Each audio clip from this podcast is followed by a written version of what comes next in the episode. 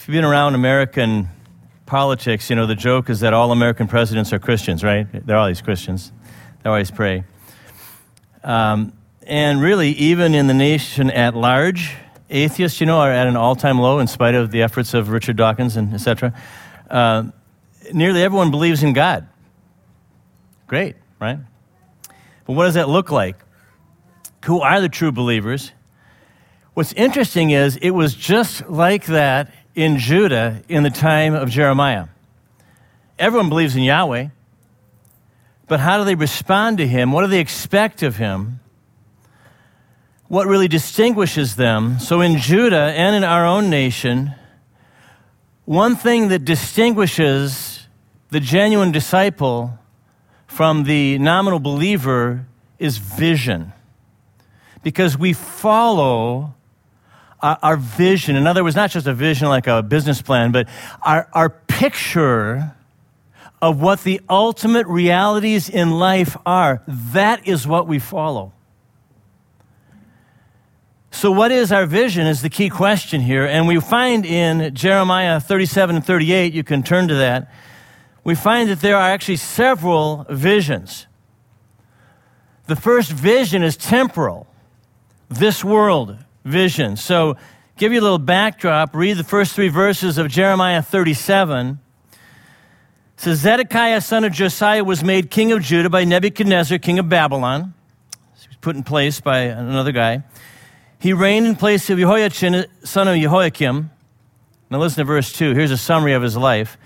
Neither he nor his attendants nor the people of the land paid any attention to the words the Lord had spoken through Jeremiah the prophet. Verse 3 King Zedekiah, however, nonetheless, sent Yehukal, son of Shelemiah, with the priest Zephaniah, son of Maaseiah, to Jeremiah the prophet with this message Please pray to the Lord our God for us. Do you hear any irony here? They don't listen to one word he says, but when they're in trouble, hey, pray that God will bless us, right? Let's pray. So, Father, we ask as we come to you this morning that we would not be nominal believers who try to force you into our agenda, but that we would be disciples that would conform to your agenda. So, Father, we ask you give revelation concerning your agenda, your kingdom, your rule this morning as we look at your word. In Jesus' name we pray. Amen. So, verses 1 and 2 are the warm up, right? That's where the cast of characters is introduced. It's a lot of Hebrew names, but we'll give you a little idea here. Zedekiah is the last king of Judah. He rules over the last 10 years. Of course, you already read, he was put in place by the Babylonian king. And we'll just tell you right now, so you know what's coming Zedekiah vacillates. He just, he just cannot stand. Yehukal, we learn, is actually an opponent of Jeremiah. We learn from other passages.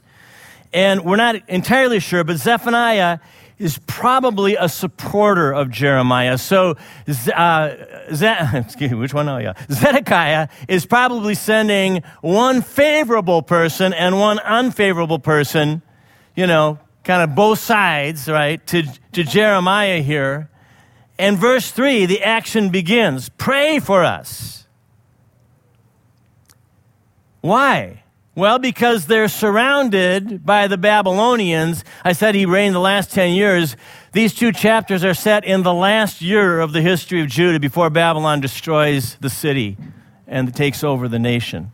And so they are surrounded by the Babylonians at this time. Uh, they are, uh, we learn later, when they throw Jeremiah in a cistern, cisterns where you store water during a siege, there's no water in it. it's filled with mud. They're going to try to starve Jeremiah to death because they're mad at him, right? But, but he's in the mud. What's that tell you? You're in the middle of a siege and your spare water is mud, not good, right? We're late in the siege. Things are in trouble. So now, pray for us, right?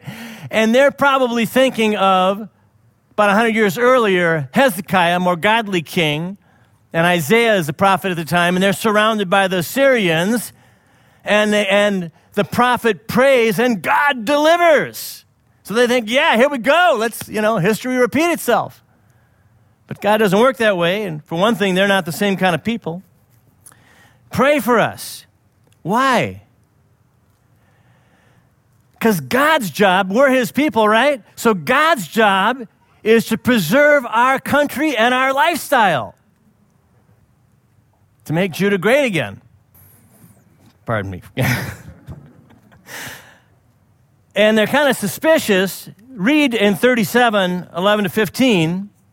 After the Babylonian army had withdrawn from Jerusalem, what happens is uh, Egypt is still trying to get some influence in the Middle East. And so they, they send out an army. It comes to nothing, which Jeremiah predicts, but the Babylonians have to deal with it. So they withdraw.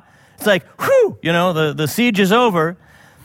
And this is what the Lord says Do not deceive yourselves, thinking, verse 9, uh, um, I am so sorry. Did I mess this up? Let's look at. Uh, Verse 11 After the Babylonian army had withdrawn from Jerusalem because of Pharaoh's army, Jeremiah started to leave the city to go to the territory of Benjamin to get his share of the property among the people there. We learned earlier in Jeremiah he buys some ancestral property as a sign of hope that someday things will get better.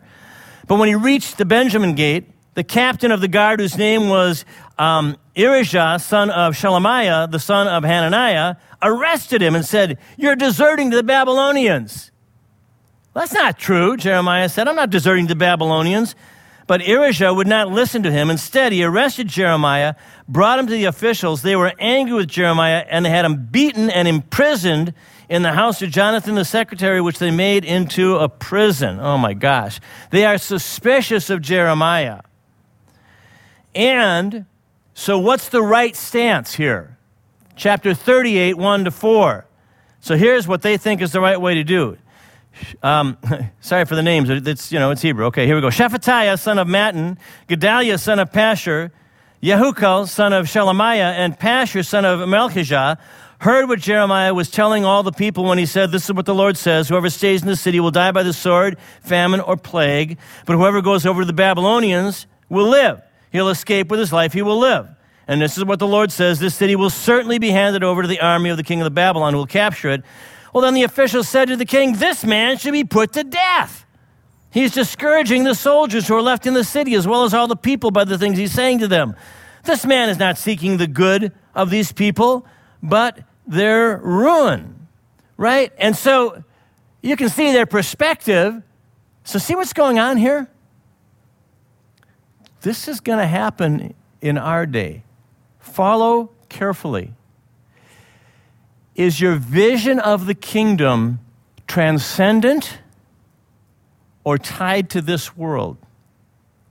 For those whose they really believe in Yahweh, but their vision is this world, somebody who has a transcendent vision, they see him as disloyal.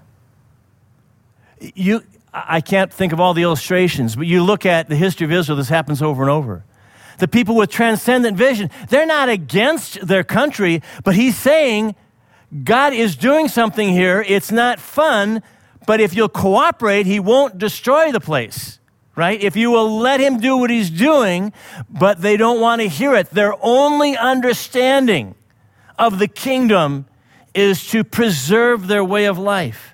They lack a transcendent vision, the big picture of what God is doing. They're convinced they're God's people. They're convinced they're in the right, so they have no tolerance for a prophet that speaks against them. Even though, remember verse 2 of chapter 37, even though they have not listened to God's word. They might think, well, maybe Jeremiah, you know, he's kind of a new prophet. Maybe they're not sure about him. Hey, by this time they've got Isaiah, Hosea, Amos, Jonah, and Micah, they could all be reading, and all Jeremiah is doing is commenting on those former prophets. They've had these other prophets for a hundred years, and they are not listening. This is serious. You can say, I'm a Christian. I believe. God is good. But what is your vision? Is it all about this life? Hey, most of us have relatively sweet lives, right? I have never really wondered where my next meal's coming from since September 25th, 1957. You know what I mean? I just, I've, I've lived in the most prosperous period of American history. Never had to worry about that. Never really, except maybe once or twice, wondered if my life was in danger, but that was my fault because of what I was doing. okay. so, you know, certainly not God's problem, right? Yeah. But you know what? I still cannot root my life here. I cannot do that and be faithful to God. They've lost the moral dimension of their faith in God. And they cannot imagine God bringing them through a hard time in order to do a new thing in the kingdom. See, the problem with a temporal vision is you get tied to your current order and how life works in your society and how the economy works and politics and all that. But maybe God is taking history through a checkpoint where everything will never be the same. So then, are you clinging to the old ways or are you following the Lord in what He is doing, changing history? Right? Think of if you were alive during the printing press. The church felt like, well, we have control of information because, you know, people aren't very well educated, so that's how it's going to be, and we're not going to stick the Bible in the hands of people. And they were on the wrong side of history there right? Not pointing fingers denominationally, just saying that was how it was, right? history changed forever the internet, history changed forever, right? We're living in times right now where things are changing. We don't know what COVID will mean. Maybe we'll have to ma- wear masks for a long time. I don't know, you know. Probably get fashion. Oh, some of you already have fashion masks, I see. Yes. Okay, very good. Uh, yeah, but the point being that sometimes things change. And if you are tied to, well, I have my faith in God, so I know what's all supposed to be about, it better be the kingdom and not your ways. It better be the kingdom. Transcendent vision. How do we do this today? Well, again, with our own nation, some people think we can pray for God to bless America without repentance. Well, God wants to bless America. God wants to bless every nation with repentance, with discipleship, with faith filled obedience. But no one era, form of government, society can replace or deserve the loyalty of the kingdom of God. God's rule is bigger than all of us. You know, I, I love this. Um, Israel's about to take the promised land, and Joshua's a good man. And he's out, you know, kind of, I don't know, doing what, praying or something, you know. And God shows up, calls him the, the angel of the Lord, right? And so Joshua's like, So, like, are you for us or our enemies? And the angel of the Lord, which is Jesus, right? second person of the Trinity, he says, uh, neither. oh, right? But as the angel of the Lord of the armies, I now come. Oh, right. We're with God. That's the right posture, not God's with us, right? okay, yeah. So we line up with God and we're doing good, right? Yeah, absolutely. God wants to bless obedience, curse disobedience. So, you know, the first vision then is temporal, this world alone. There's another vision that captures us. It is the transcendent, eternal one. So look at uh, 37, verse 6 now. I started to read earlier. Chapter 37, verse 6. Then the word of the Lord came to Jeremiah the prophet. This is what the Lord, the God of Israel, says Tell the king of Judah, uh, sorry, tell the king of Judah who sent you to inquire of me, Pharaoh's army which has marched out to support you, will go back to its own land, to Egypt. Then the Babylonians will return and attack this city, and they will capture it and burn it down. Great message, huh? I mean, you know, okay, now think about that. Wouldn't you like to share that message? No. No.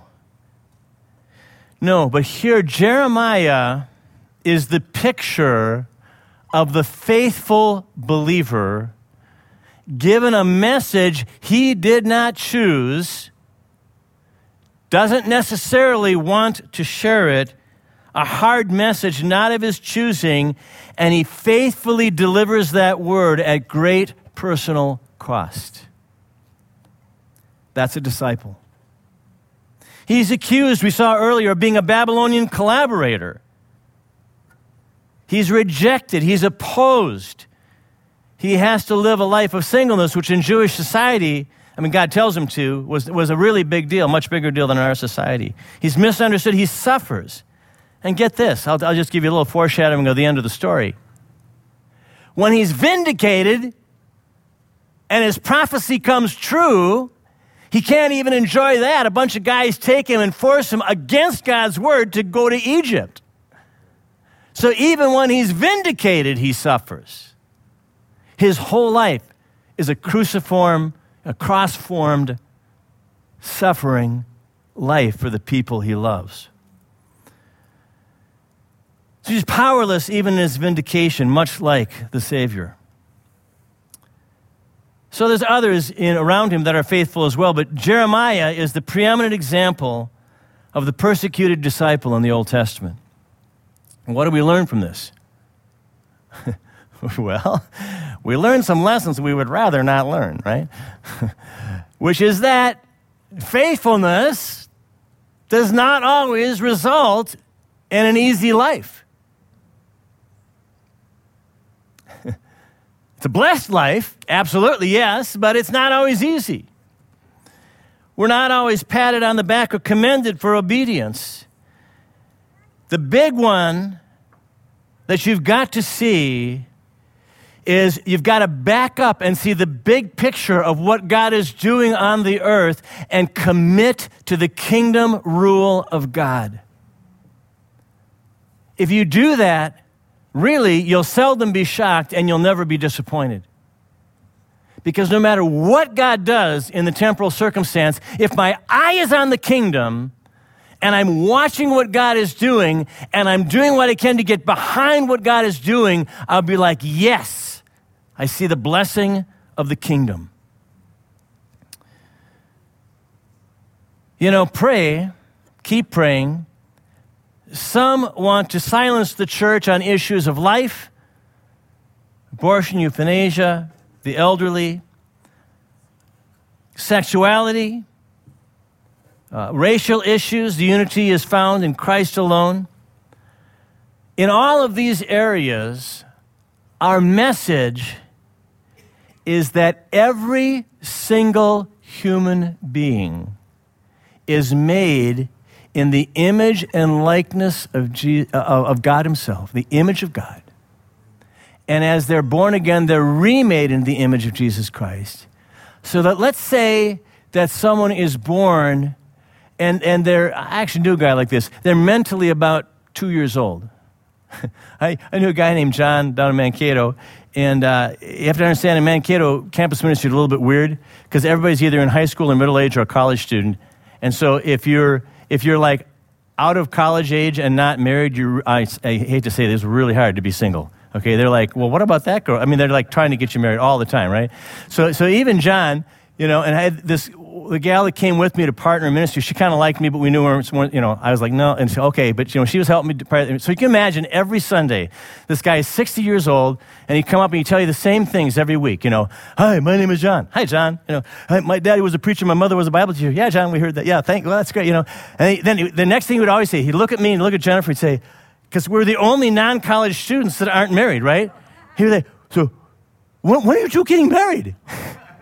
Poor Jennifer would smile at him and say, We're not getting married, John. You know? Can you imagine? She still faithfully served in the ministry for two years. Finally, she said, It's just too much. I said, I get it. Yeah, it's just, you know, but, uh, right?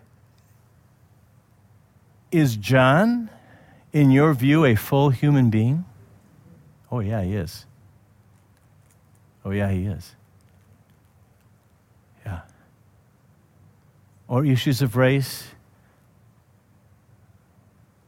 every person. And so, in that way, we stand in an interesting place in our culture, affirming some things the culture affirms, right?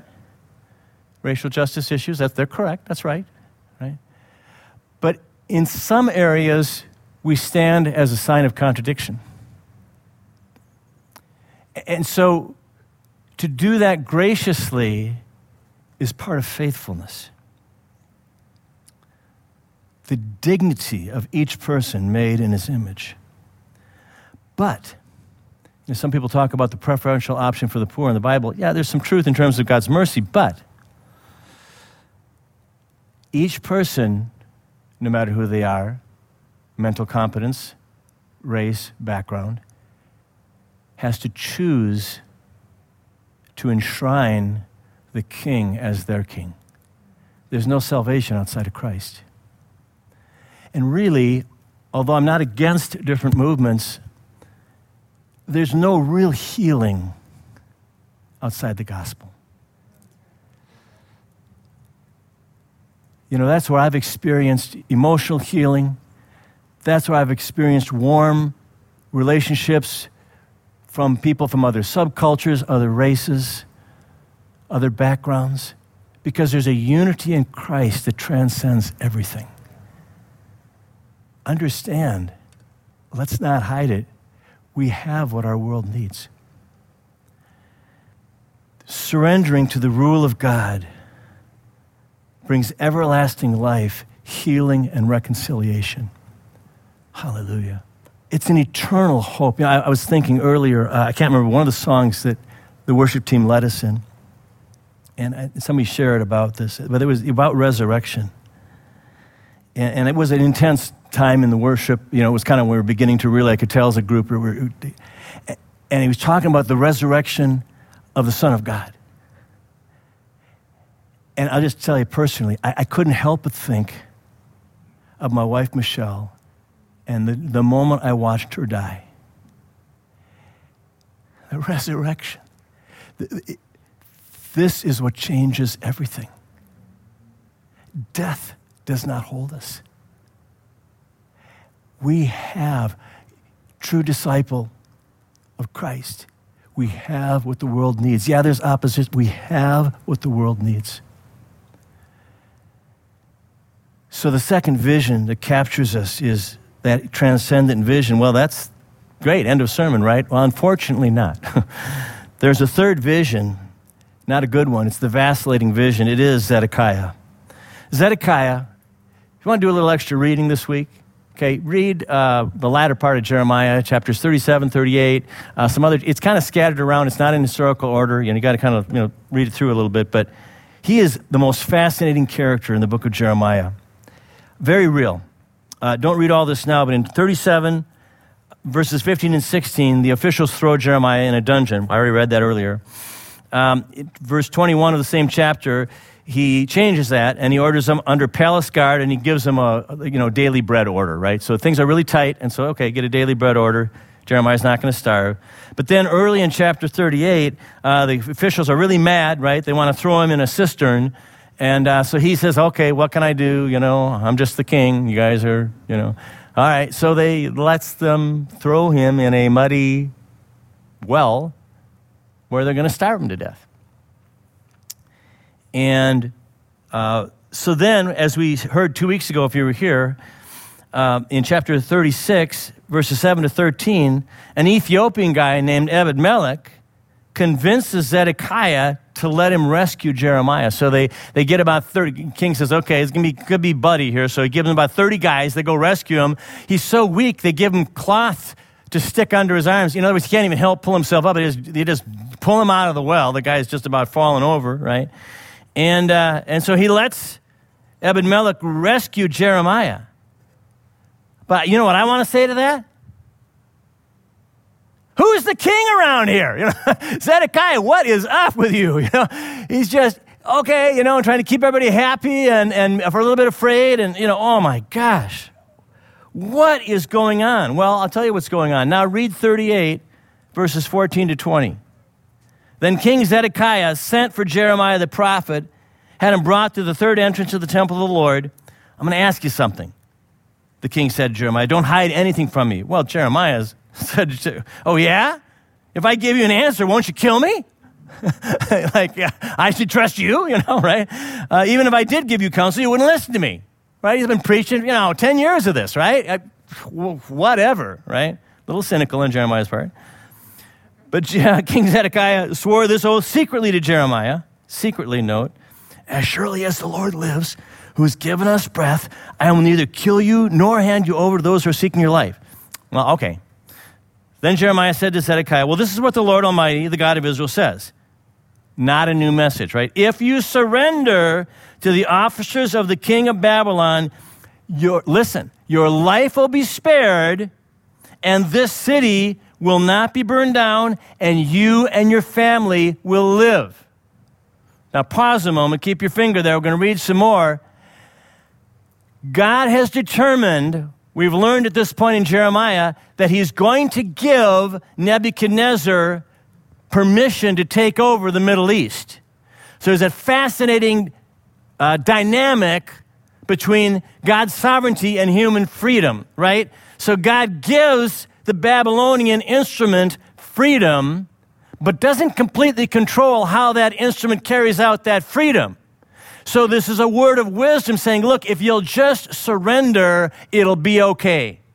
And I'll take you through. It's a real promise. You're going to live. Well, okay, verse 18. But if you will not surrender to the officers of the king of Babylon, this city will be handed over to the Babylonians. They'll burn it down, and you yourself will not escape from their hands. King Zedekiah said to Jeremiah, I am afraid of the Jews who've gone over to the Babylonians, right? The people have already surrendered, have listened to Jeremiah. Uh, for the Babylonians may hand me over to them, and they will mistreat me. He's afraid. They will not hand you over, Jeremiah replied. Obey the Lord by doing what I tell you, then it will go well with you and your life will be spared. But if you refuse, you know, it'll be bad. Okay. So, and then verse 24 then Zedekiah said to Jeremiah, Don't let anyone know about this conversation or you may die. Interesting person. Zedekiah, king of Israel, Judah. Who is he thinking about? Himself and his survival. A lot of you have led before, right? You led something, a group, led in your industry, right? Yeah. Is that your job? To think about yourself? There are people like that. We don't respect them. Thinking about himself. A. B. What's the dominant emotion? Fear. Fear is the root of vacillation. As a pastor, I've been through this one early in pastoring. You know, well, if I really tell them people the whole truth, will they not like me and maybe they'll go to another church? Fear. It causes vacillation in leadership. Being honest. So Zedekiah is so fascinating. Verse 17 is remarkable. God is still offering Zedekiah mercy. You think, you know, God is patient, all right? Still offering mercy. Zedekiah is honest. He fears the, Bab- the Jews who've gone over to Babylon, but he also fears the Jews in Jerusalem. That's why he needs secrecy. So the root of the vacillating believer is not sure who to believe, and he's fearful. Is that you? You don't have to nod your head. Let me give you some examples. Fighting addictions. I counsel people in this area sometimes. The real question is is it really true that God wants to bring me satisfaction through his way? Will sexual sobriety bring satisfaction? What if not? Oh no. Every bodily lust, sexual, food.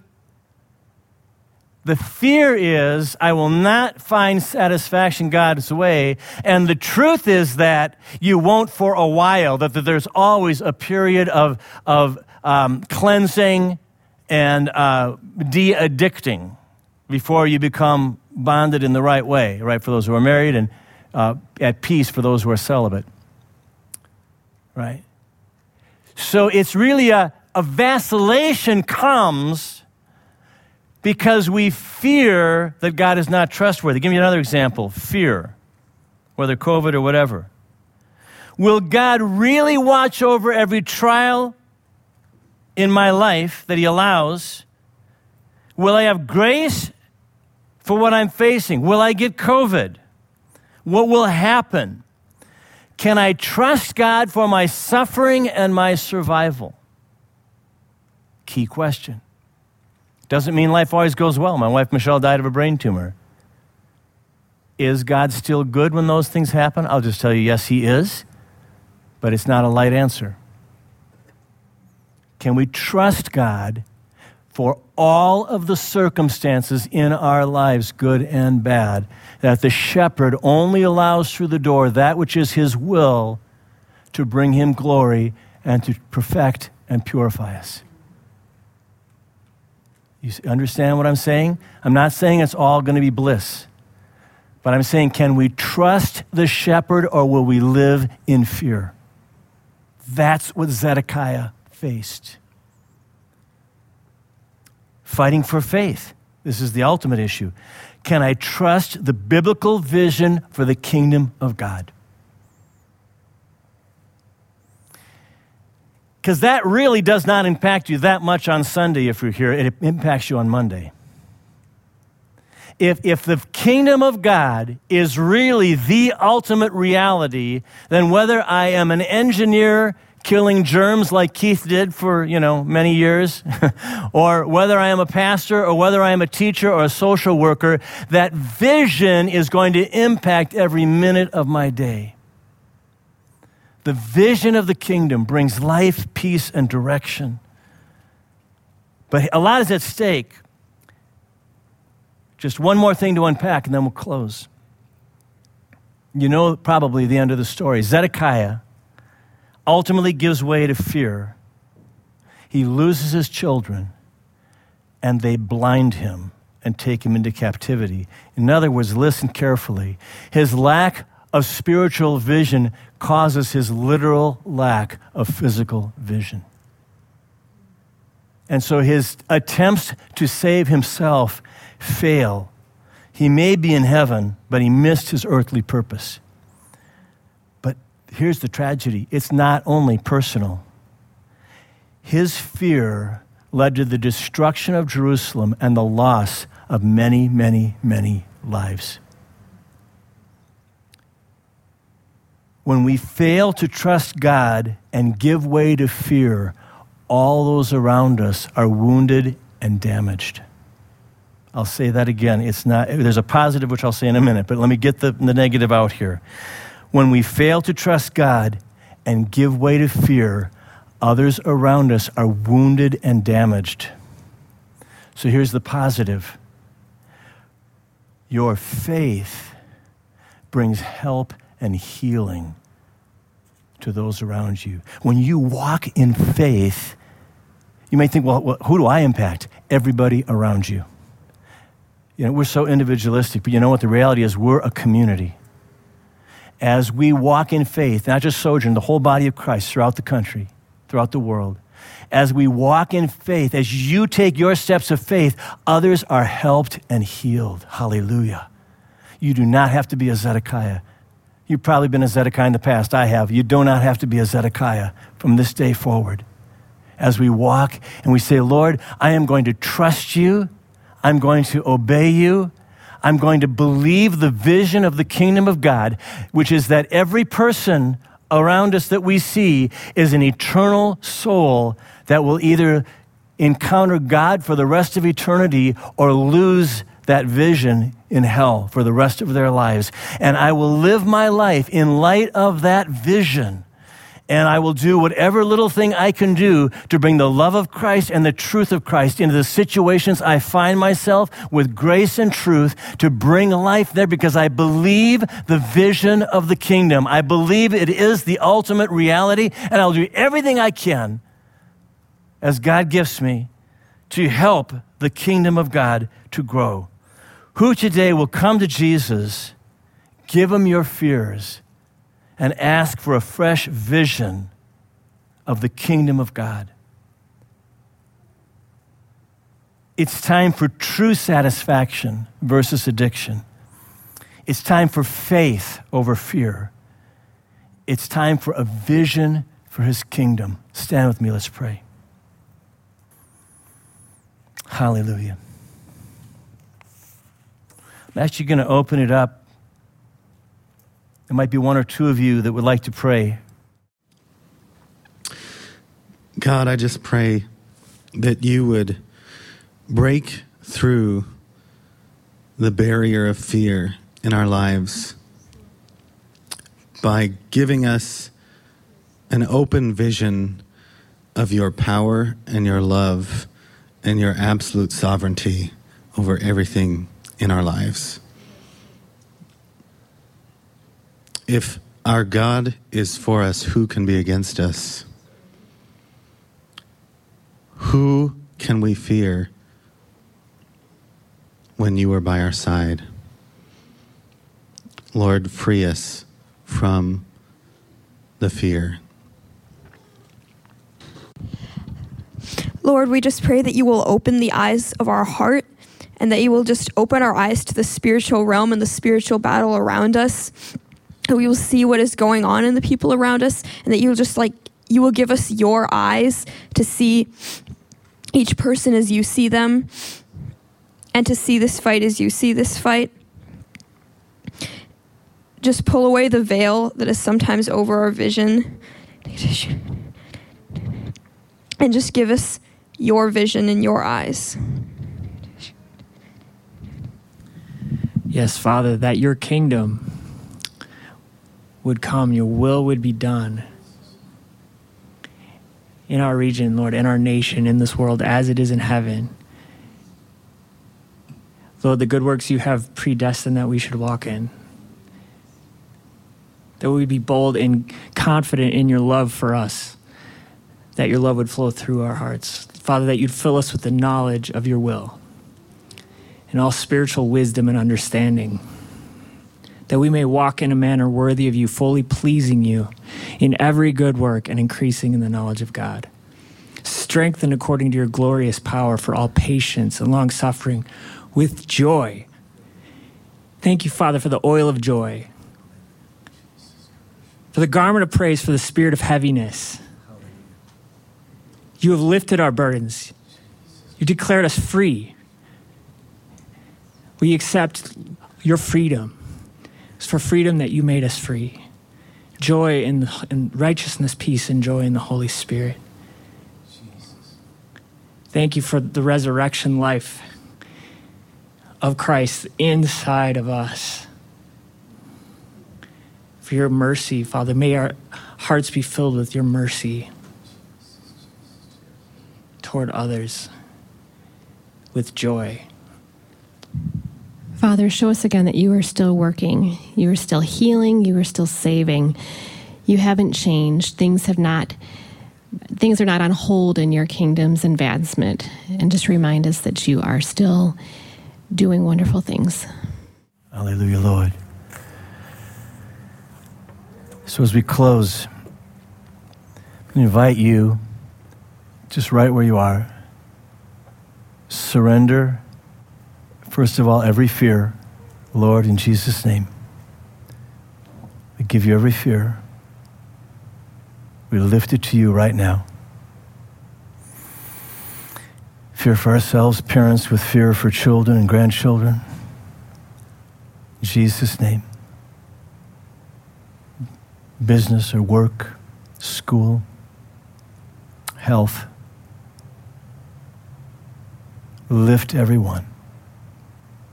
And Father, secondly, now we pray, ignite in each one a fresh vision of the rule of the kingdom of God in our lives, in our church, in our homes, in our workplaces, in our neighborhoods, in our extended families, Lord. The rule of the kingdom, we pray, may your righteousness, your peace, and your joy rule. Rule, O God.